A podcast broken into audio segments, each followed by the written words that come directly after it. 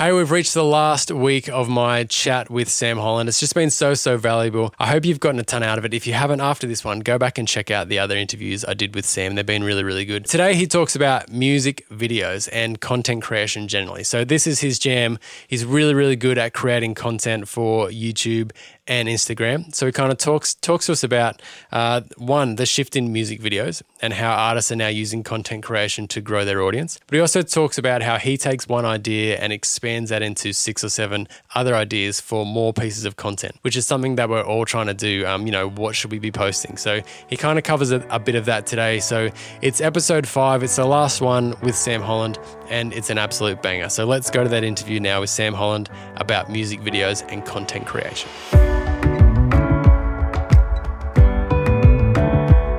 Have you noticed the shift in music videos lately, where it's it's more than just the official music video? So um, I look at Ed Sheeran, who all the latest singles he's been bringing out. Um, once again, your breakdown of that Shivers video was very entertaining. Um, cheers, man. my kids actually really enjoyed that. Can we watch that again? but I, I, did as well. It was Matt. So um, was it the hair? Was the it the hair, hair yeah. bit where his hair grows? But he's done for all of his singles, he's got like the official music video and then the official lyric video, which has been around for a while. And then there's like the official performance video. And then what's the other one? The official acoustic video. Um, have you noticed that sort of trend with music videos and just the the there's no rules anymore? Yeah, I think I would say this is a unproven theory. This is a what I thought. When you post, and I'm sorry to bring it back to YouTube, but when you post something on YouTube and your audience connects with it, pushes it out to more people. So, what a lot of YouTube people advise to do is make similar content based around that similar idea. So, if you if you if Ed Sheeran puts a video up, for example, how can he capitalize that one music video even further?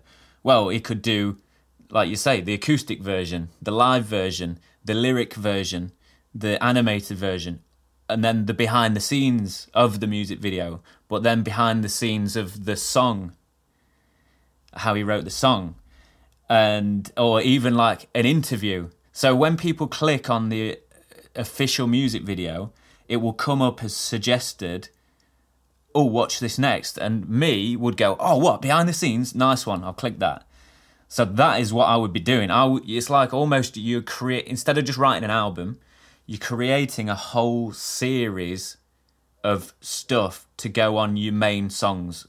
So, like we said, behind the scenes, interview type things. So, ha- like you've got to create as much stuff as possible around every single idea, and you just capitalize on it basically. You just listed eight eight different types of video off one song just then. One, exactly. Uh, it's like it's like this video I put up the other day showed a little bit of color grading, and then everybody was like, "I want to see more color grading," but what comes with that is you could talk a whole video about white balance, a whole video about exposure, and then color grading, then LUTs, and different types of color grading and films and stuff like that. And that would all come up. Watch this next. Watch next. Someone who's been super clever is the Weeknd. I don't know if you've noticed when he's got an album concept, and throughout the music videos, it's the, it follow, It's like a film, all pieced together, and it follows along.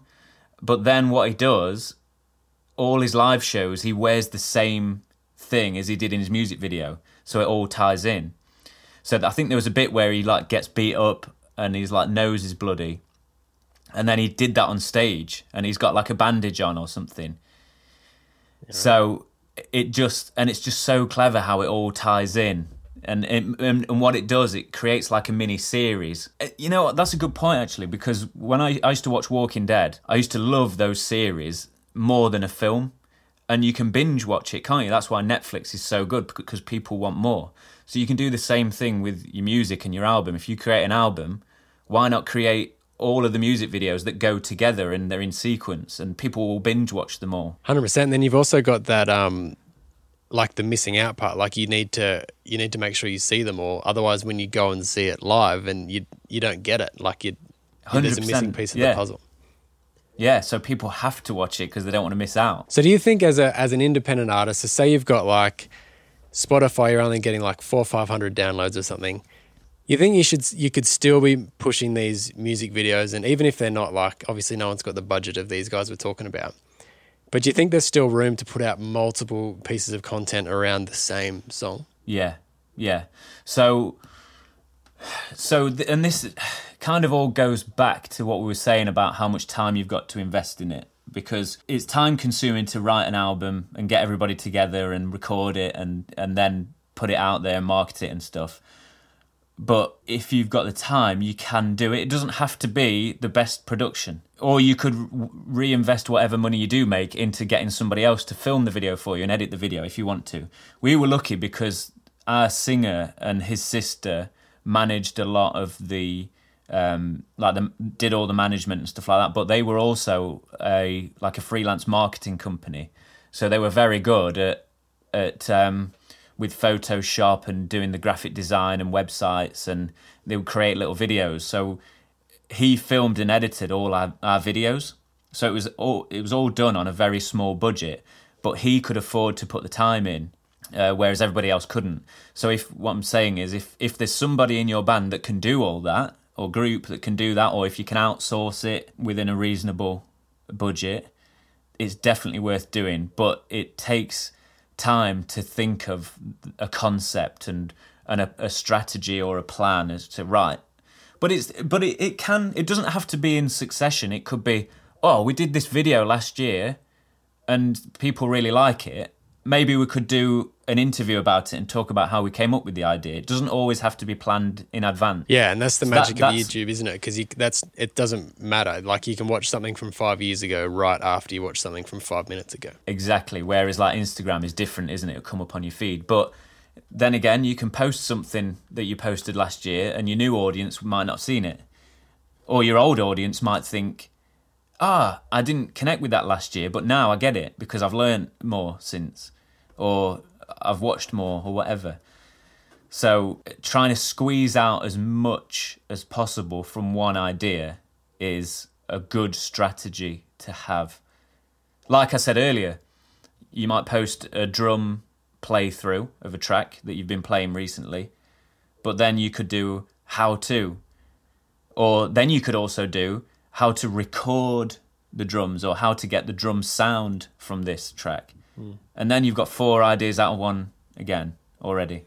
Oh, well, that's yeah, that's awesome. And then I think going on what you're saying, just squeezing it out. So if you do like any of those videos you just talked about, might be three or four minutes, five minutes, fifteen minutes, whatever for YouTube. Then you know you can condense that down to a sixty second Instagram post, and you can get you know you can get three or four.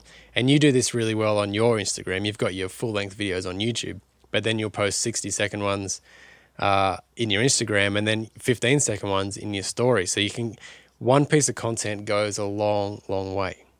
Exactly. And that is, I like doing that. It's a really, I learned that from Gary Vee. If anybody doesn't subscribe to Gary Vee on Instagram or YouTube, it's definitely worth doing because he's good at content strategy. And it's just little simple things like that, like taking a 15 minute video and chopping that up into little 15 30 section chunks and release drip feeding them out. And then like you say you've got 12 pieces of content out of one. But i'm sort of very selective about which chunks i share because you've always it goes back to thinking about the value that it provides. And also if i post like sometimes i'll edit a little 15 second clip and i think if i post this it's going to give away the game and then they won't watch the youtube video so like you've got a hint to stuff. You've still got to give value, but have enough in reserve so that they go back and watch the full YouTube video version. Yeah, that just takes skill, doesn't it? Can I say that you nailed that skill because your drone video, I was watching for 22 minutes and 22 seconds going, he'll find it. He's going to find it. I wish I did as well. Man, thanks for watching that. Oh, I enjoyed it. Like, because the trailer got me. I was like, oh man, this this looks sick. I'm gonna. This is yeah. I'm gonna make it time. Like put the kids to bed. I'm gonna watch. I'm gonna. That was good. But you didn't Cheers, find man. it, so I was, you, I was sad for you. I was, and then I looked up how much that is in Australian dollars. I was like, yeah, it hurts every time I think about it. But that that's a good example because I use a platform called Epidemic Sound for all my music. And the thing is it's like one of the most popular platforms. So although they've got a massive library of tracks, you often hear similar like a lot of people using similar tracks or the same one. And I don't like that. I try and I hunt for hours looking for the perfect track that nobody else has used. Yeah. And it's things like, and I even put a little badge on the video, music from Epidemic Sound.